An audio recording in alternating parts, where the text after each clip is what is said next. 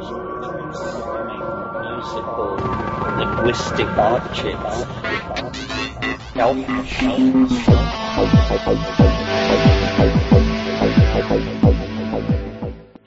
Greetings from Cyberdelic Space. This is Lorenzo, and I'm your host here in the Psychedelic Salon. And today we're going to hear a talk that Shonagh Home gave this uh, past June, and it was at a conference held in Southern Oregon University in Ashland. The conference was titled Exploring Psychedelics in Culture, Religion, and Science. Now, the full title that Shonagh gave to this talk is Breaking the Spell Through the Portal of the Sacred Mushroom. But for purposes of fitting it into our M P three player title bars, uh, a little better anyhow, I uh, shortened it to Breaking the Spell on You. And as you can tell, I'm a big Nina Simone fan, and her song, I Put a Spell on You, has uh, long been one of my favorites. However, as Shonagh so clearly points out in her talk, we humans seem to be in the habit of using some words and phrases without clearly thinking about what those words actually represent. So uh, is it possible, uh, even to us more materialistic people, that someone can put a spell on us? Well, if you've ever been in love, then you know that is exactly what seems to happen. And after listening to Shonagh's talk a few minutes ago, I see how our entire culture has put a spell on us. And as Shonagh explains, our friendly magic mushrooms can remedy that situation if you just spend the time and effort to do the work required. That is, after you return to the default world of materialistic spells that often holds us back from becoming the beings that deep down we know ourselves to be. However, Shonagh explains this so much better than I can, so why don't I just step out of the way and let her take over from here. So I am so honored to be here today. And uh, so in this talk, Breaking the Spell Through the Portal of the Sacred Mushroom, I am going to spend the first half of the talk uh, just speaking to the construct, which I uh, has been revealed to me through my work with the mushrooms. So uh, the beings that work with me, yes, I consider them as other others. Uh, they speak in terms of spells. And so I want to speak to the spell of the construct and then go into the uh, fertile, uh, rich world territory of the mushroom. And so I'm going to open with this image. This is by uh, a dear friend of mine, Tara Holcomb, and her name is spelled T E R R A, and she was born on Earth Day, and she is a phenomenal uh, photographer, visionary artist, and she travels up to the uh, Olympic Peninsula, to the rainforest there, and she takes these extraordinary photographs, and she immerses herself in the uh, scenery, and uh, this is from a series called Married to Nature. And my first thought when I saw this image was, oh my God, that is exactly how I approach the mushroom. The mushroom to me really is a portal to the forest. And I was in the Olympic rainforest when I had my first experience with the mushroom, uh, a la Terence McKenna, lying down five grams in the dark, but surrounded by ancient mosses, uh, trees just dripping with this moss, and uh, moss on the ground. And my approach was that, uh, with great reverence, uh, in a very high ritual. And through that, a relationship was formed, actually a union. I uh, came into union with the spirit of the forest. The forest opened its gates to me, and I in turn opened the gates of my heart. And uh, I actually came into connection with the first of a couple of extraordinary allies, uh, this one in this case being Pan. And Pan has long been known as the god of the forest, and I will uh, talk about him in the second half of this uh, talk. This might be a little bit of a departure. You've got the ladies' view now, so a uh, uh, little bit of my experience. So I want to speak to the power of initiation, because really initiation is designed to break the spell. It is designed to break the spell of who we think we are and how we perceive our world to be. And so through initiation, we're thrust into this experience, and through that, then, we, uh, we are never the same. We are forever changed. Now, with the mushroom, there's no formal container, really, is there? It is not like the Native American church. It's not like the Santo Daime. Uh, the mushroom's really rogue. And you know what? I like that. The shaman is rogue, and the witch is rogue, and the seer is rogue. And the mushroom has a wildness to it because it is wild, just as our minds once were wild. And the mushroom has said to me, I am that which will not be civilized. I am that which will not be legitimized. I am a mystery, and I cannot be contained. And so our modern science, material science, uh, I have great regard for it, and at the same time, it does like to do just that. It will pluck something out of its natural environment, it will isolate it, and it will break it down to the sum of its parts. But these medicines uh, usher us into very rich territory. They are gifts from nature, and nature is far more than the sum of her parts. And so I see the uh, mushroom as really the ultimate test of the initiate, because you're on your own.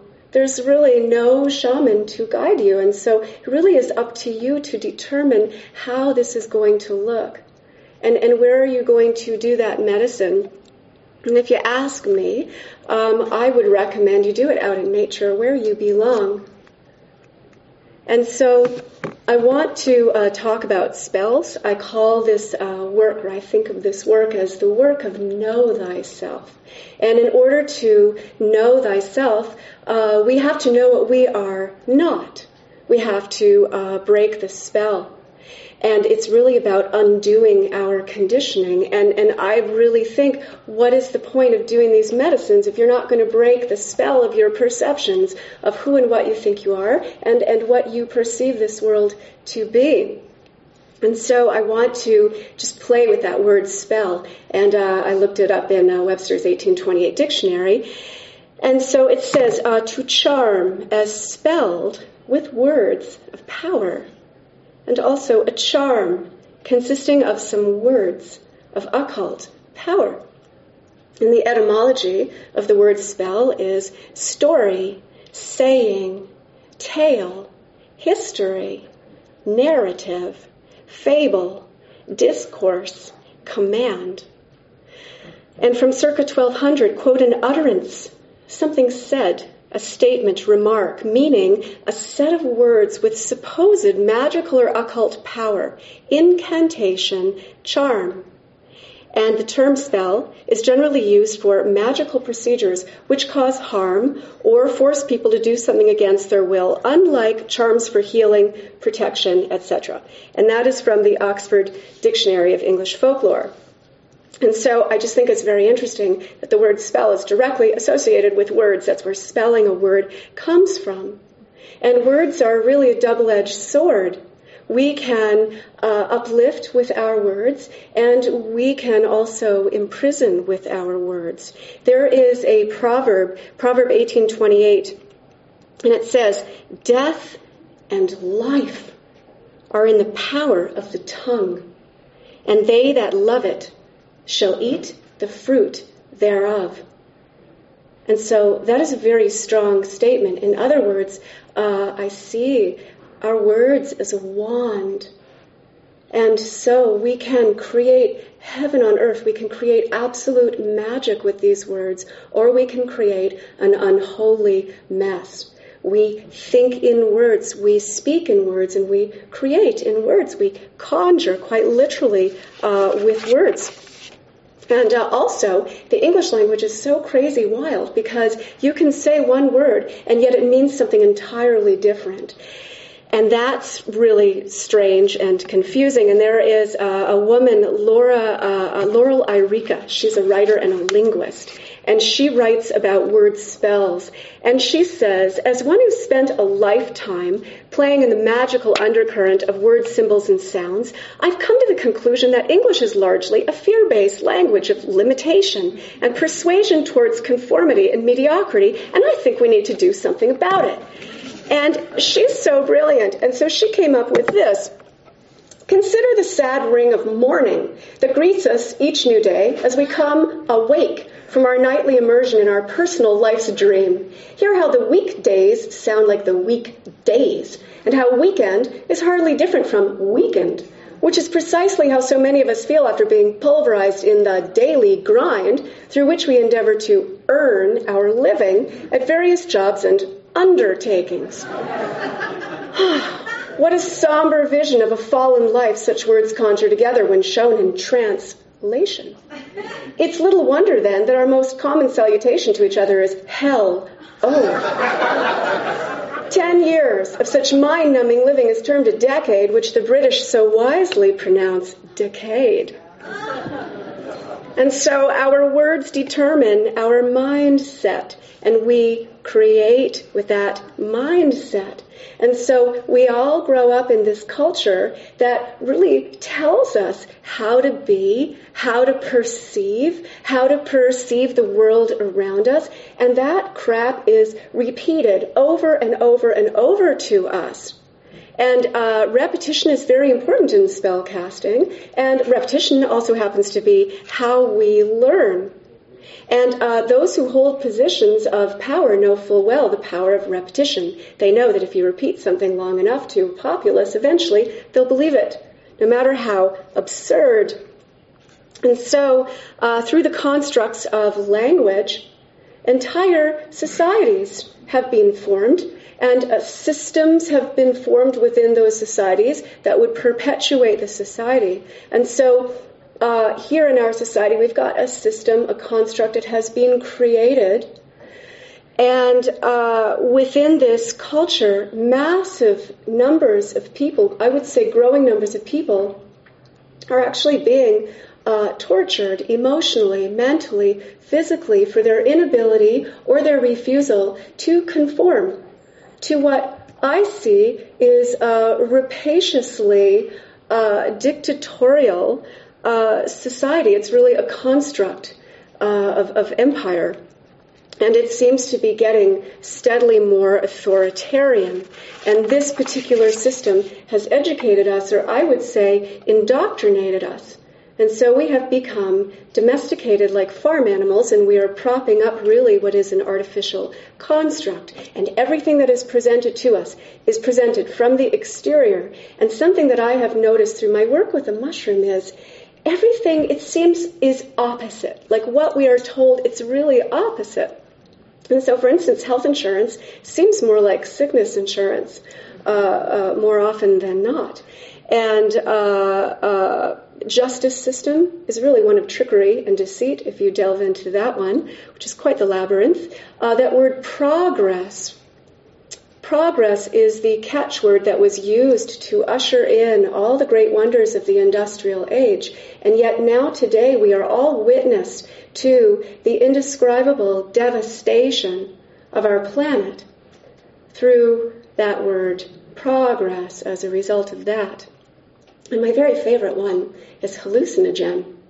As if to say that these uh, substances merely provide us with hallucinations, when really, in reality, the true hallucination is the very construct that we are all holding together through a collective agreement.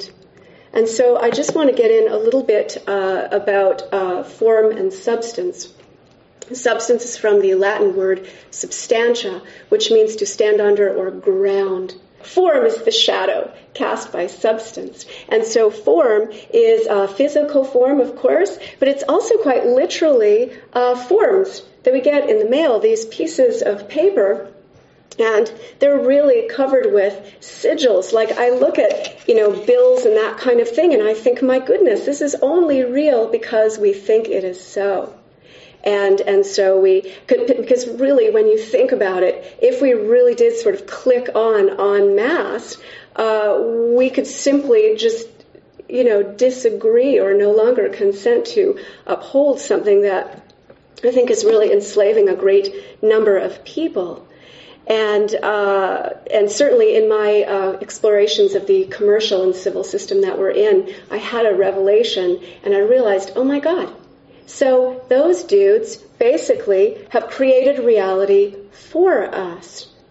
Yet in the words of a very close friend of mine who is a very wise elder, he said, reality is the most malleable substance in the world, really in the universe.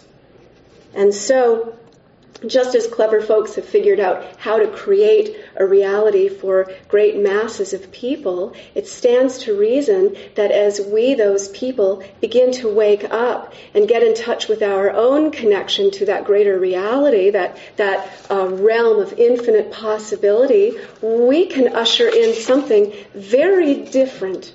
And hopefully something uh, which has the substance of wisdom, great wisdom. So I want to just take a, a quick look at our what is the current reality for a number of people in this country. And so let's start with this. So we've got the big city, and, and I lived in that city for a long time, quite familiar with it, quite familiar with the spell of the city. Cities are uh, very rushed, very, very busy, very, very crowded places, and yet the irony is uh, the great numbers of desperately lonely people who are in those cities. And then we have this mess, uh, rush hour traffic. And according to Forbes magazine, the average commute time for uh, in this country back and forth to work is twenty-five minutes each way. And yet for over ten million Americans, that commute time is over two hours, upwards of two hours and more, each way. That's an aberration. What kind of life is that? Then we have this mess called television. Talk about crazy realities. The average American uh, watches four hours of television a day. And in the words of the late, great twentieth century seer Bill Hicks, he said, watching television is like taking black spray paint to your third eye. And that's as far as I'll go with that. Then we have this, cell phones. And uh, boy, have these guys taken over our lives. Now, I work part-time at a little farm uh, in the Seattle area, and I was in the sales office uh, last week, and a mom walked in. And then behind her, uh, her between probably two and a half year old uh, tripped over just the three inch step in there, splayed forward, face full face plant, and before her was the cell phone that this little toddler was like this the whole time, completely oblivious to all of this around her, couldn't even sense a three inch step in front of her. And so uh, it is, uh, I read that the average person between like eighteen and twenty-six sends uh, one hundred ten on average uh, text messages a day on these things. And I would argue that that figure is low and really takes us completely out of our senses, away from nature. I mean, they're great, right? I mean, they're really convenient, but oh my goodness, it's talk about a double-edged sword, which leads me to this. And so for those listening, this is a uh, photo of a bottle of Prozac superimposed on a city. So here we are. Uh, uh, despite the progress, quote unquote, in the last two decades, the use of antidepressants has skyrocketed. And one in ten Americans are taking antidepressants. And in women in their forties and fifties, that figure is one in four.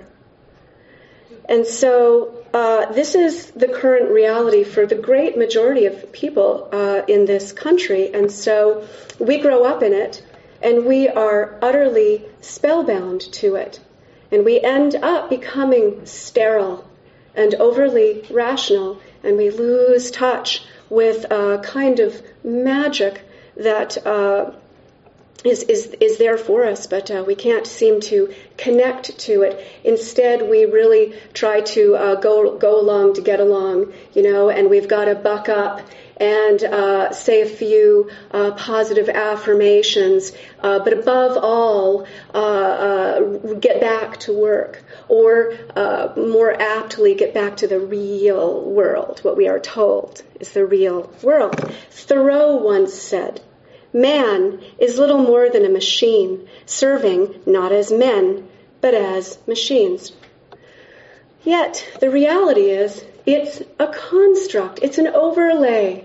A construct is a container, and a container is a box, and a box is limitation.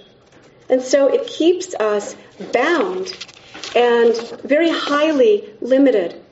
Einstein once said that we can't change our problems with the same mindset that created them. We have to think outside of the box. So once again, quoting the great seer Bill Hicks, he said, "This is where we are at right now as a whole. No one is left out of the loop. We are experiencing a reality based on a thin veneer of lies and illusions, a world where greed is our God and wisdom is sin, where division is key and unity is fantasy, where the ego-driven cleverness of the mind is praised rather than the intelligence of the heart." And in my words, we have sold our souls to a construct that has isolated us from nature and the unseen intelligences that our ancestors of old once knew well. And it was that relationship that informed their rituals and ceremonies and day-to-day engagement with the natural world around them. It was that world that filled them with inspiration to create beauty, to speak poetry, to profess and express love. We have been removed from our true connection with nature, both the natural world around us and our own human nature. And so the alchemical maxim of as within, so without applies here, because just as we uh, have misperceived who we are, so too we are also misperceiving really uh, what we are in. And so we must break the spell of being civilized. And that really takes vigilance, takes great vigilance. Uh, the source of our issues ultimately uh, lies within our relationship with the natural landscape around us. Only society has totally pretty much, I mean, this is gorgeous, yes, but I am speaking to, you know, this is, you know, if you're in Detroit or wherever else, I mean, that is not your landscape. It has been replaced. It has been eradicated uh, by a lot of concrete and steel, and really uh, by uh, constructs, literal and uh, figurative.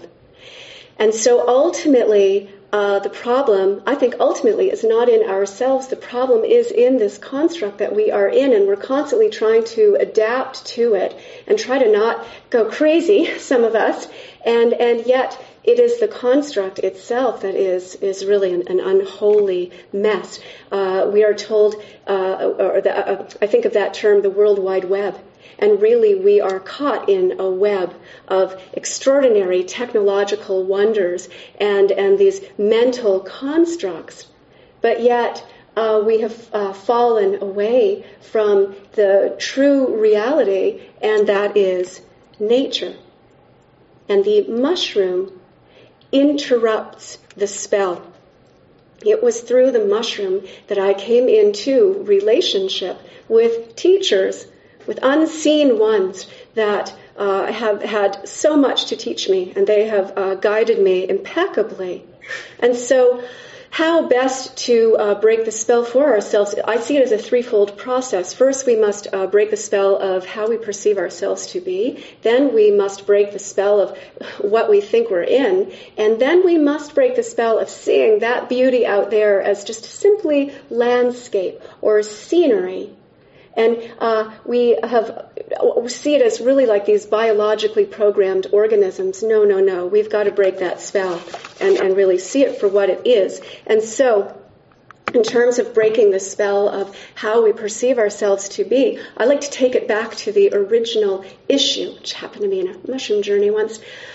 uh, where I was taken back to uh, that pure potential. Uh, we, we all come in, and, and quite really what we are, uh, uh, you can look at it in this way, is when we take our first breath, we are the physical manifestation of the positions of the constellations with regard to where on the planet we were born. And so we come in with the magnetics of that. We have this extraordinary potential, and the patterns have been set. But then we are uh, born to people who they themselves are under the spell to whatever degree they are. And so in words, they speak to us, they teach us, and, and we are imprinted by that, and further imprinted with uh, uh, the words we uh, uh, are taught in schools. And, you know, religion, media is a, a huge one. Oh, my goodness. And so we develop this really like a false persona in a way. And hopefully, uh, for some of us, I'm willing to bet it is the majority of people in this room, uh, we we come to a place where it is uh, something is, is, is made available to us, whether it be a profound revelation in meditation or the use of these extraordinary medicines, where we have that opportunity to see, and to see the uh, deeper layers beneath the surface story of how we perceive ourselves to be. Now, the second uh, piece is to break the spell of what we think we are in. So once again, quoting uh, Bill Hicks, if you want to, if you want to understand a society, take a good look at the drugs it uses. And what can this tell you about American culture? Well, look at the drugs we use. Except for pharmaceutical poisons, there are essentially only two drugs that Western civilization tolerates. Caffeine, from Monday to Friday, to energize you enough to make you a productive member of society, and alcohol, from Friday to Monday, to keep you too stupid to figure out the prison you are living in. Now, I see deeper messages in the films that I will sometimes watch from time to time. And there was a movie that was out a number of years ago with Jack Nicholson called A Few Good Men. And there was a line from that movie that was bandied about ad nauseum. I wonder if anybody remembers that line. I think that's no accident. And I heard someone say once that politicians lie to conceal the truth, Hollywood lies to reveal it. And it's quite a metaphor because it presents us with these uh, stories. And most people just sort of see the surface story and they're wowed by it or touched by it or whatever it is. Uh, but most people uh, miss the far, far deeper layers of what is being told to us. So truth is really for those with eyes to see and ears to hear. There's clues all around us. And I also look to those sayings that we hear so often. And there's two that I've been pondering lately. Uh, the first one is, truth is stranger than fiction. And the other one is, nothing is as it seems. Now that's a biggie, because we've been told that we are free, and we live in a free country. Well, let's look at this endeavor to get medicines like cannabis and psilocybin legalized. Those grow freely out in nature. They are made available for uh, anyone. And yet we are told, like children, that we are not allowed to use those substances. And so people get together and they petition for the right to explore their own consciousness. Now let's talk a little bit about uh, uh, uh, rights, because any time you ask for the right to do something, you are in a guardian-ward relationship. You are subject or slave to the authority of another. Rights in a civil system, which is what we are in, are privileges, which means civil rights are privileges. Your right to vote is a privilege, and privileges can be taken away at any time. Now, another word for privilege is favor. And there is a legal maxim. Maxims are uh, principles of uh, uh, truth, uh, and they're found in the back of these law dictionaries that I like to read. In the back of Bouvier's law dictionary, there is a maxim that says, favors from government often carry with them enhanced measures of regulation. So we today are paying for the sins of our fathers who fell under the spell of uh, those in power, and they traded their autonomy for convenience. And so we have ended up now in a uh, false paradigm that uh, requires absolute conformity to its dictates. I mean, I think we can see this is getting uh, worse and worse and worse. So we have to step back and see the construct. We must see it. You cannot heal or correct what you cannot or will not see. And in order to break a bad habit, you gotta see it first. And then you have to correct the behavior. In an article titled A Foucauldian Analysis of Psychoanalysis, it says, quote, by modifying the truths and knowledge within which we are fashioned, and in terms of which we fashion ourselves as subjects, we can resist the dominant forms of power relations instantiated in the developing disciplinary society. Indeed, thinking differently means not just disrupting taken for granted modes of thinking, but experiencing the world in new ways and acting in it on the basis of a new perspective. Well, the mushroom will open you to a very, very different uh, perspective. And it is one in which your societal conditioning doesn't apply. In fact, it's a hindrance. The mushroom uh, brings us to an extraordinary world where we leave the world of form and we enter the world of substance. And we experience things that we have been told are just our imagination. And I'll tell you, if you are still under the spell of modern culture, there's no way you can really uh, absorb those worlds. Uh, you've got to have that spell broken for you. Now, in the words of Carl Jung, he said, we cannot realize another world ruled by quite other laws. The reason being that we live in a specific world which has helped to shape our minds and establish our basic psychic conditions. We are strictly limited by our innate structure, and therefore bound by our whole being and thinking to this world of ours.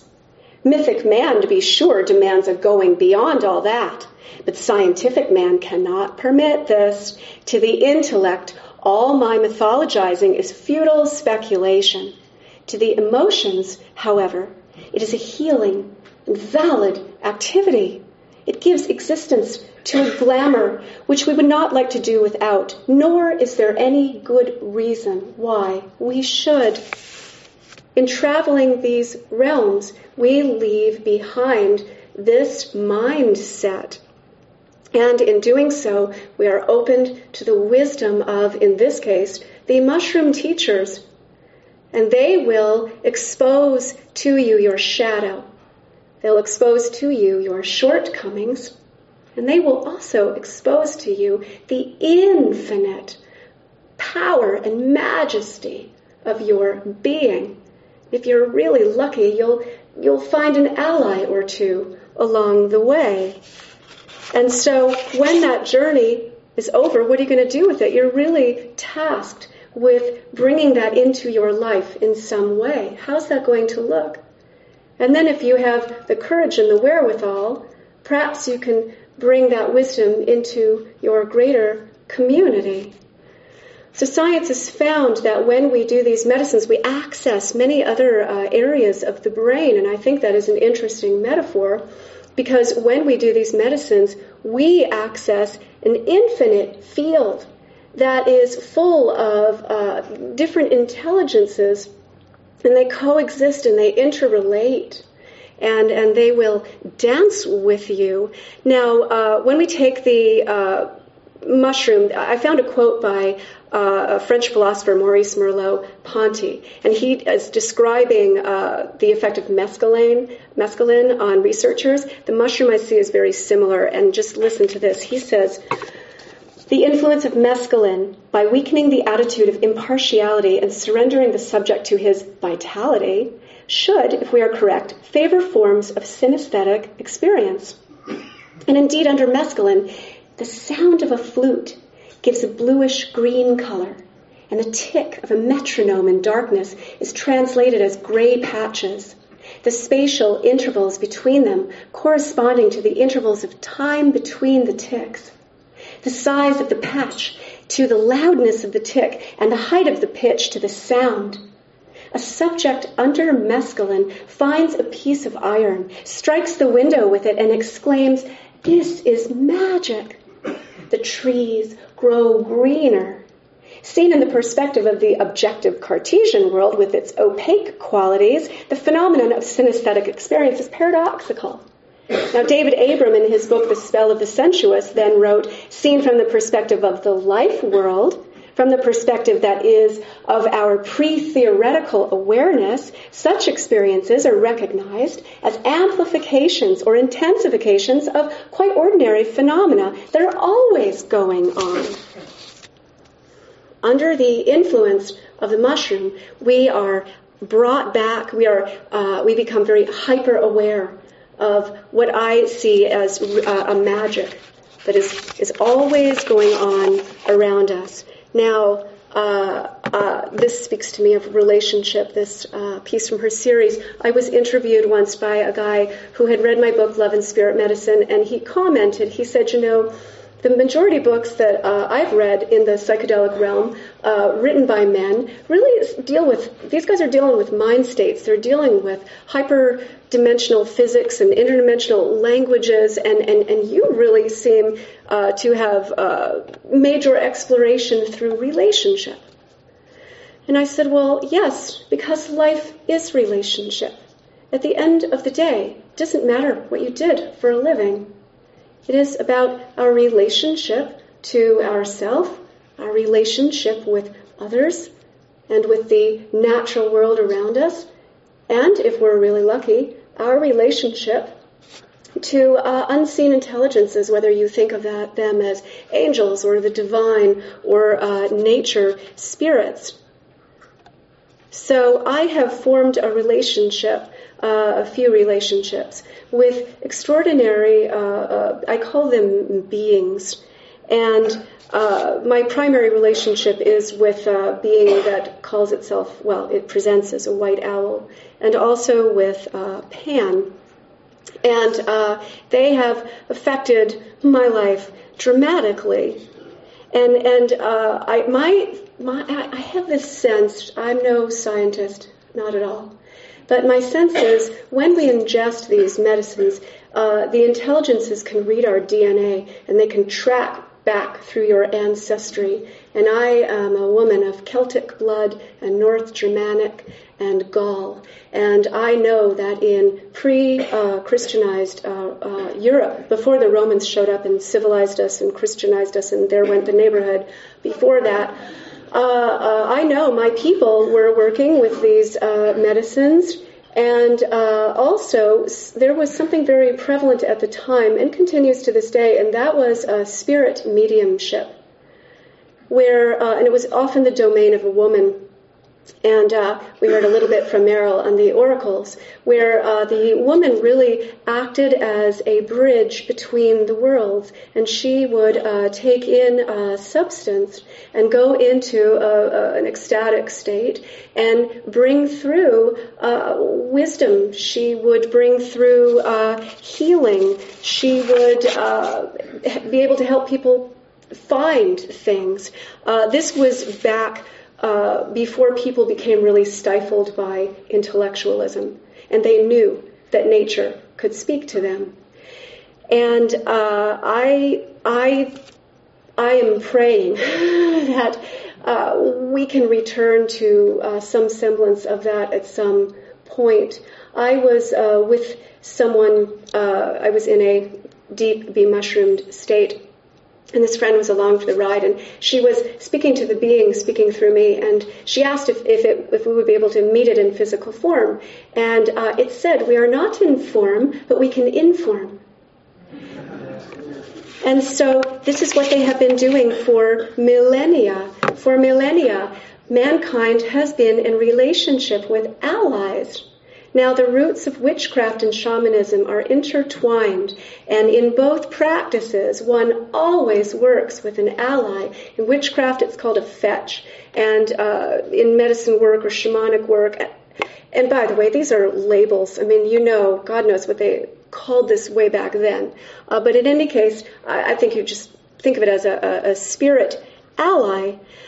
And uh, that is a helping spirit that provides you with guidance and knowledge and also protection. And so I chose a photograph of a, a stunning tree.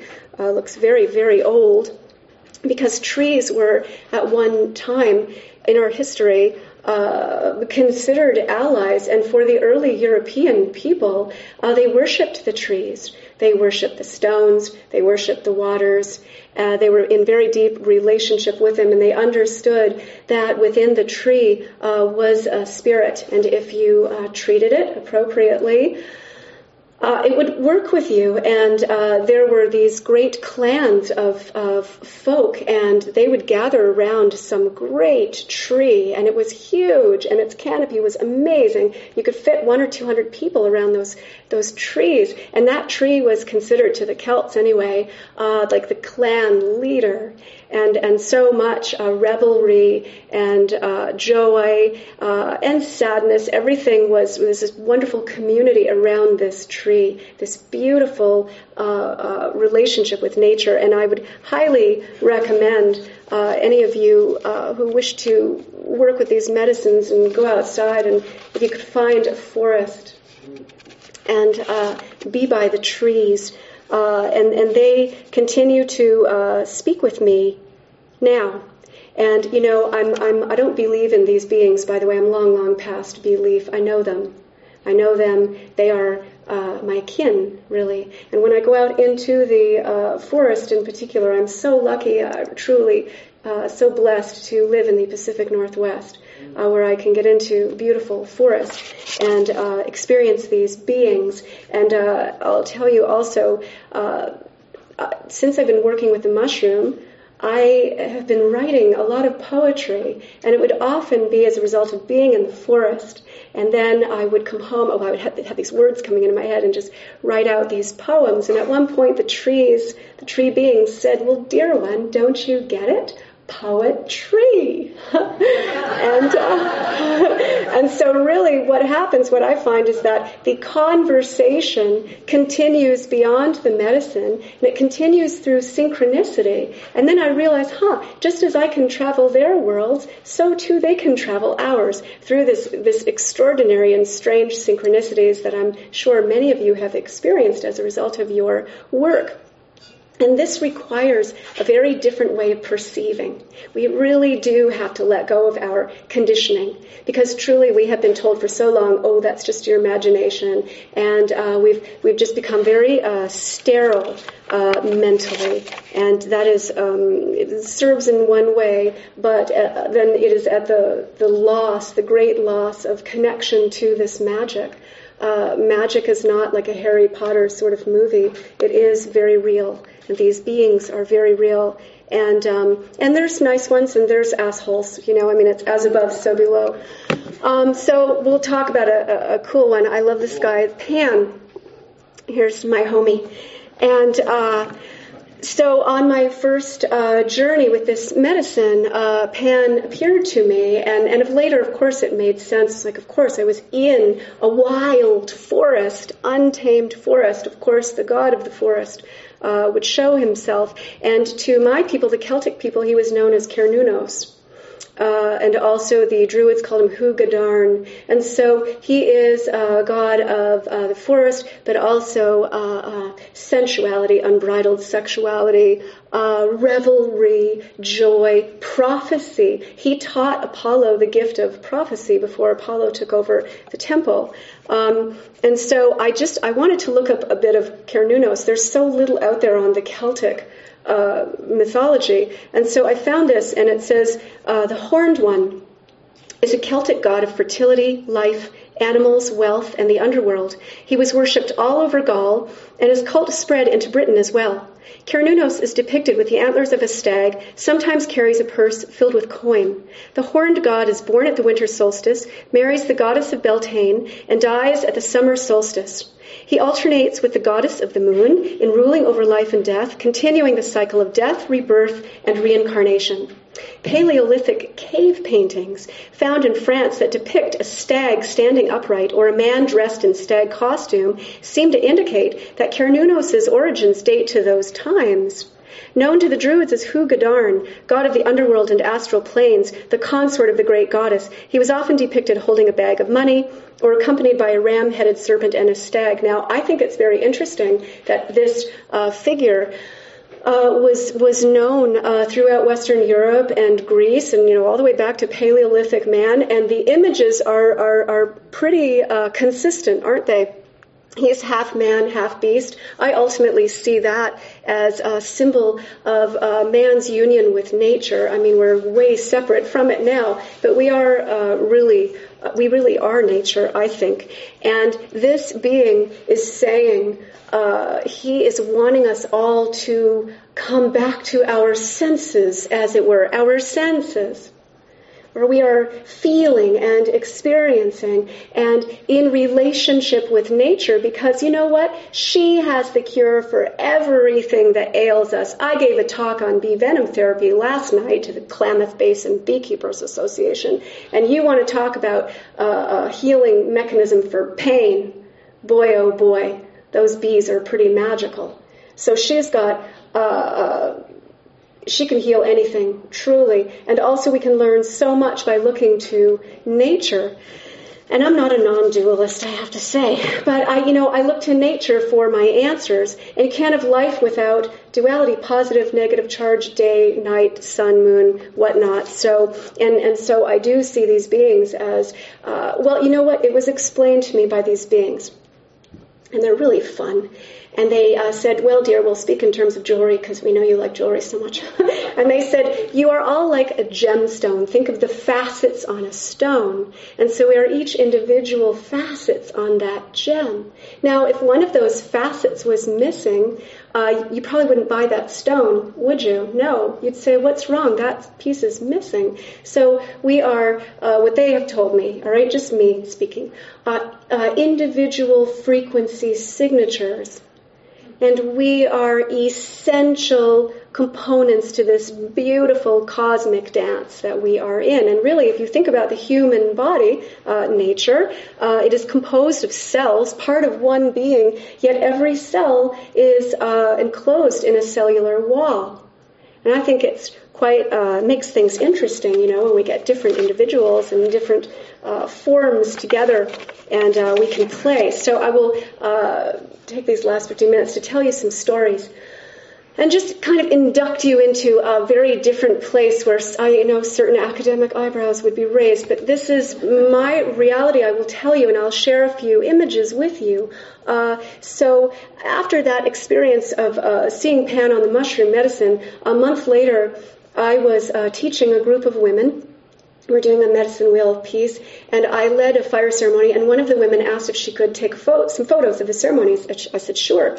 And that night she sent me a bunch of photos, three or four of the fire and a few of us women, and I sent them off to a friend of mine. I, I picked like one from the fire, different photos, sent them off.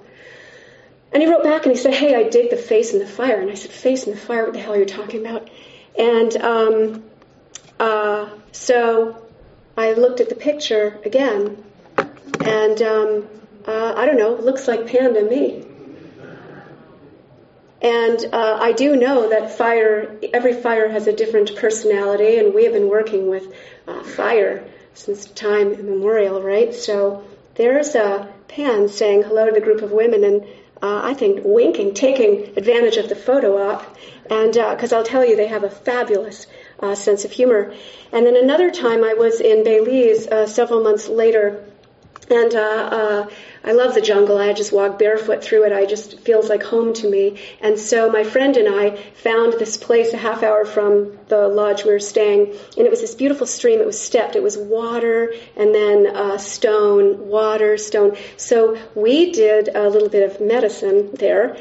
And uh, I did a little ceremony first, created an altar, whatnot, and we walked through this water until we found this beautiful, well, I felt like it was the perfect place, and I plunked myself down, and I proceeded to speak with the jungle spirits until I looked straight ahead and realized, I said, oh, there's Pan. I was sitting directly across. Look at the water, the way the two sides of the water come down. They look like horns, and the two eyes and a nose looks like a face. And I really get this piece where they say, uh, this is for those with eyes to see and ears to hear. And so truly, when you engage these medicines, you are given uh, the ability to see things that uh, many others can't, and to hear with different ears. And so there, there he is.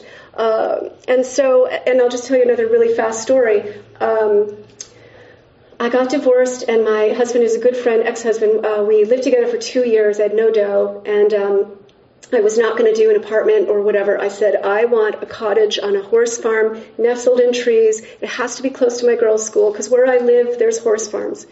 And uh, it took two years, but I held to that. And I did ceremony outside, not with plant medicine, but just talking to the trees. And I called in Pan, and I said, please, dear one, bring this to me. Speak to the trees, have them send it through their roots, and bring me this place. Well, two years later, a month before the place showed up, a friend of mine um, who has some dough said, hey, are you going to need some dough for this the deposit? And I said, I am. I was going to need like five grand. And she goes, how about five grand? And I was like, okay.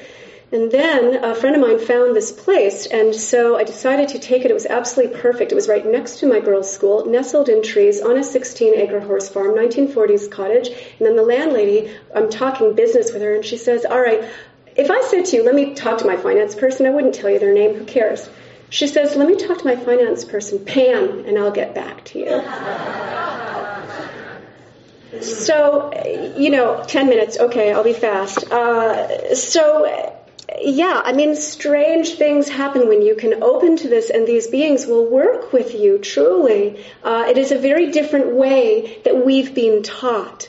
But we can call in this magic. And then I will just uh, quickly talk about this other ally, uh, White Owl. Now, what better guide for a seer than an owl?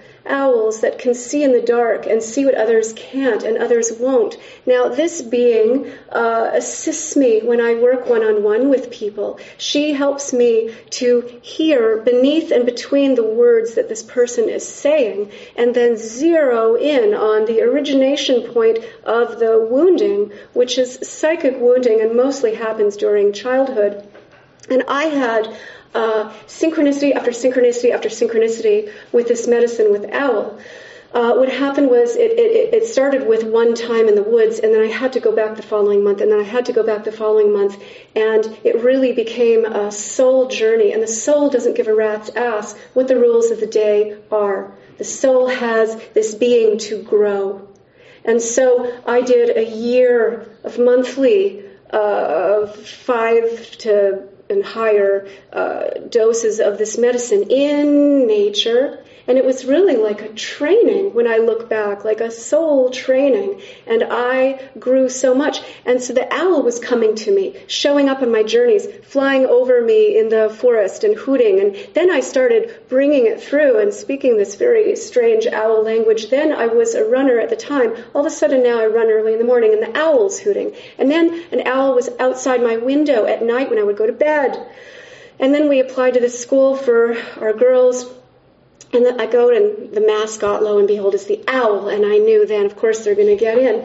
And then I get a call from uh, a person I know who is a Native American medicine person, a dear friend, and they create medicine objects. They didn't know any of this was happening to me. And they said, uh, listen, I have something that was bequeathed to me four years ago, and I want you to have it. It's yours.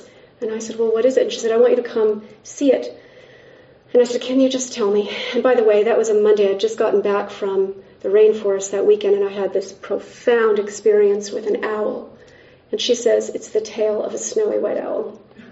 And uh, so, uh, so yes, yeah, so she is my ally. And by the way, there's a formula, and I've heard, uh, heard like some government official t- say this on like a YouTube video. He said, uh, we always look at this. Uh, if it happens once, it's an accident. Twice, it's a coincidence. Three times, it's a pattern. And so this has absolutely been the case for me. It's been a pattern. And so through the working with the mushroom, these beings have pierced the veil and they're guiding me. And not only that, I work with people one-on-one and I teach. And you know what? The majority of people I work with, they'll never find their way to these medicines. They won't. It's not realistic for them and they don't need to. And yet the medicine is working through me. The medicine is working through me and assisting them. And I do find it interesting that the majority of people who I speak with who are devoted to these medicines uh, are in service. They're very moved to be in service in some way. And so uh, this being is just, she's extraordinary. Oh, okay, so uh, real fast. This is a good one. Uh, I was in Belize. Uh, that trip I told you about, at the very beginning, um, where I live in uh, Seattle area, there's garter snakes, and I love them, and I pick them up, and I hold them, and I admire them. So I was in the Central American jungle, and I wasn't thinking, and I saw this beautiful red and black snake, and I picked it up, and immediately, and it bit me. And it was poisonous. So I uh, spent the night in the hospital, and anti-venom, and the whole deal, and I could have died. And uh, anyway, so later that week, Uh, when we found this beautiful place on the stream and we did the medicine, and I had done ceremony, created a little altar by this tree, and then we walked through the water. Towards the end of that, I started to get scared, and I realized, oh God, it's getting near dusk, and that's when the snakes come out. And for the first time in my life, I felt fear. And the jungle spirit said, "Daughter, do not be afraid. The snake people will keep away. We will see you safely home." Now, this is an owl story. And I said, okay. And so, you know, I make my way back to the beginning of this stream where the tree was, where I did the ceremony. And on that tree is that butterfly. And I'm standing there waiting for my friend to come. And the butterfly lifts off. It lands on my third eye and then on my shoulder and then on this tree. And I say to my friend, hey, check this out. This owl just did this. Look at it. Anyways, then we start walking. It's a half hour back to the lodge, and about ten minutes in, I start to get scared. And instantly in my mind, the, the, the jungle spirits say, "Dear one, we told you we would see you safely home, and it is so. Do not doubt." And in that moment, that butterfly shows up, and it's flying all around me. And I was like, oh, okay, all right. So I keep moving, uh, and then down the bit, I am thinking of this Mayan goddess. I have uh, done a lot of work there, and uh, her it's Ixchel. No sooner did my mind formulate the word Ixchel, then that butterfly shows up, again, flying all around me. And I start to think, I don't think this is an ordinary butterfly. This is so crazy. And then I keep going. Another, I don't know, ten minutes or so.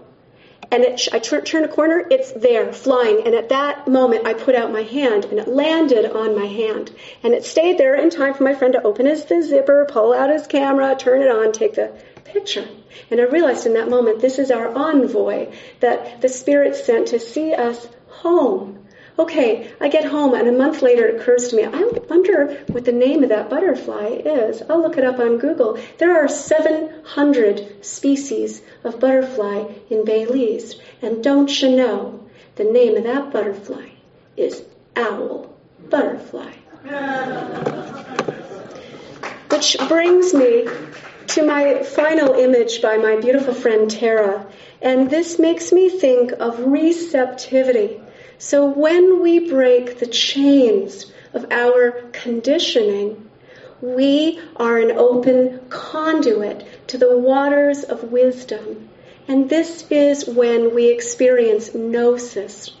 This is when we feel that reverence for life, and truly, if we are going to heal ourselves, each other, this planet, that is the state that we want to be in. And so I'm going to finish my talk with a poem. When I was preparing for this talk, I requested a poem from my friends. And uh, my friend La Lorien once said, poems don't happen just every day. And she's right. They're really like an event. It's so special when one comes through. I see poetry as the language of the soul. And so I just invite you to uh, come into an even more receptive state and just receive these words. This mystery lies hidden in view.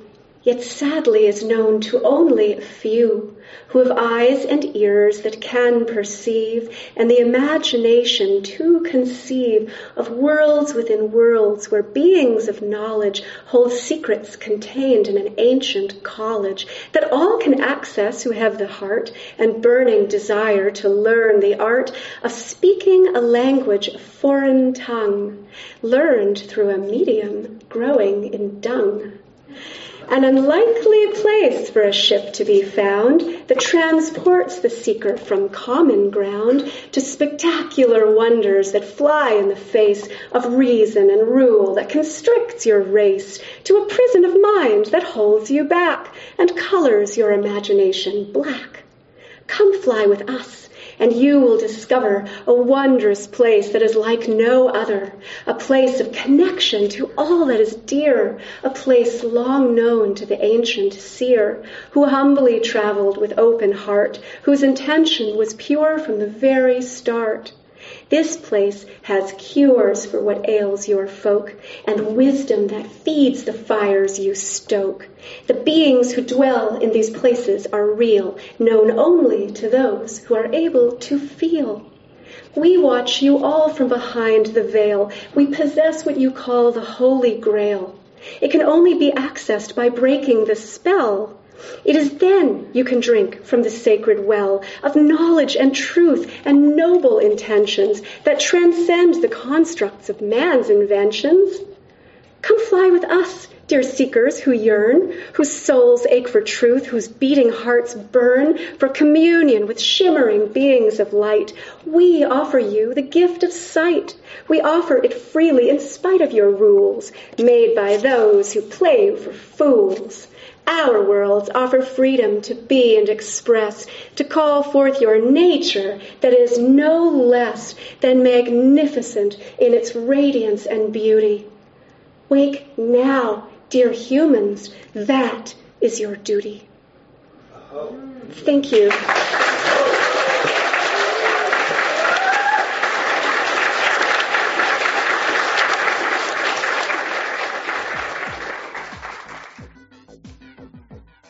You're listening to the Psychedelic Salon, where people are changing their lives one thought at a time. Did you do what I did when Shonagh spoke about the fact that our daily lives are actually hallucinations? It made me think about the title of one of Terence McKenna's books, True Hallucinations. So what, if I may ask, is the true hallucination in your life? For me, uh, well, this seems like a good question to keep in front of myself as I proceed through the day.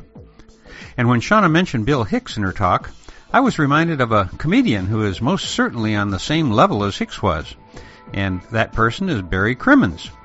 To be honest, I hadn't heard about Barry until I listened to Joe Rogan's interview with him on Joe's podcast number six seventy-nine. And with Barry during that interview was Bobcat Goldthwait, who had just released a documentary film that he made about Barry. The film is titled Call Me Lucky, and uh, while I don't want to be a spoiler here, all I'm going to say is that if you enjoy the comedy of Bill Hicks, then you're going to love the uh, early Barry Crimmins. However, there is significantly more to this documentary than some excellent social commentary in the form of humor. So if you get a chance, I suggest that you listen to Joe's podcast number six seventy-nine, and then go out to Netflix and watch the documentary. It'll uh, blow you away, I'm sure. By the way, uh, at the suggestion of one of our fellow saloners, I just opened a new forum titled Psychedelic Thought and Action, which will hopefully provide a place for you to post things that you think our other fellow saloners might pick up on. Also, uh, Chartis's uh, recent post titled The Edward Snowden Guide to Practical Privacy has a link to uh, some tips that may help you evade some of the uh, mass surveillance that our governments are conducting on us. There's uh, also a lengthy discussion that uh, Viridis started with his post about the Psychedelic Society in the U K, and uh, Greg V K caught my attention with his post titled Relationships with People Who Are Against the Use of Psychedelics. And I'll bet that's something that many of our fellow saloners can relate to. So if you get a chance, uh, please join us on the Find the Others forum. Uh, you can try it out for a year for free in case you're interested. And uh, after that, the nominal charge of one dollar per, per month will uh, hopefully cover our expenses here in the salon and eliminate any uh, donation buttons or annual pledge drives, which uh, is something that I'm sure we can all rally around. And for now, this is Lorenzo signing off from Cyberdelic Space. Be careful out there, my friends.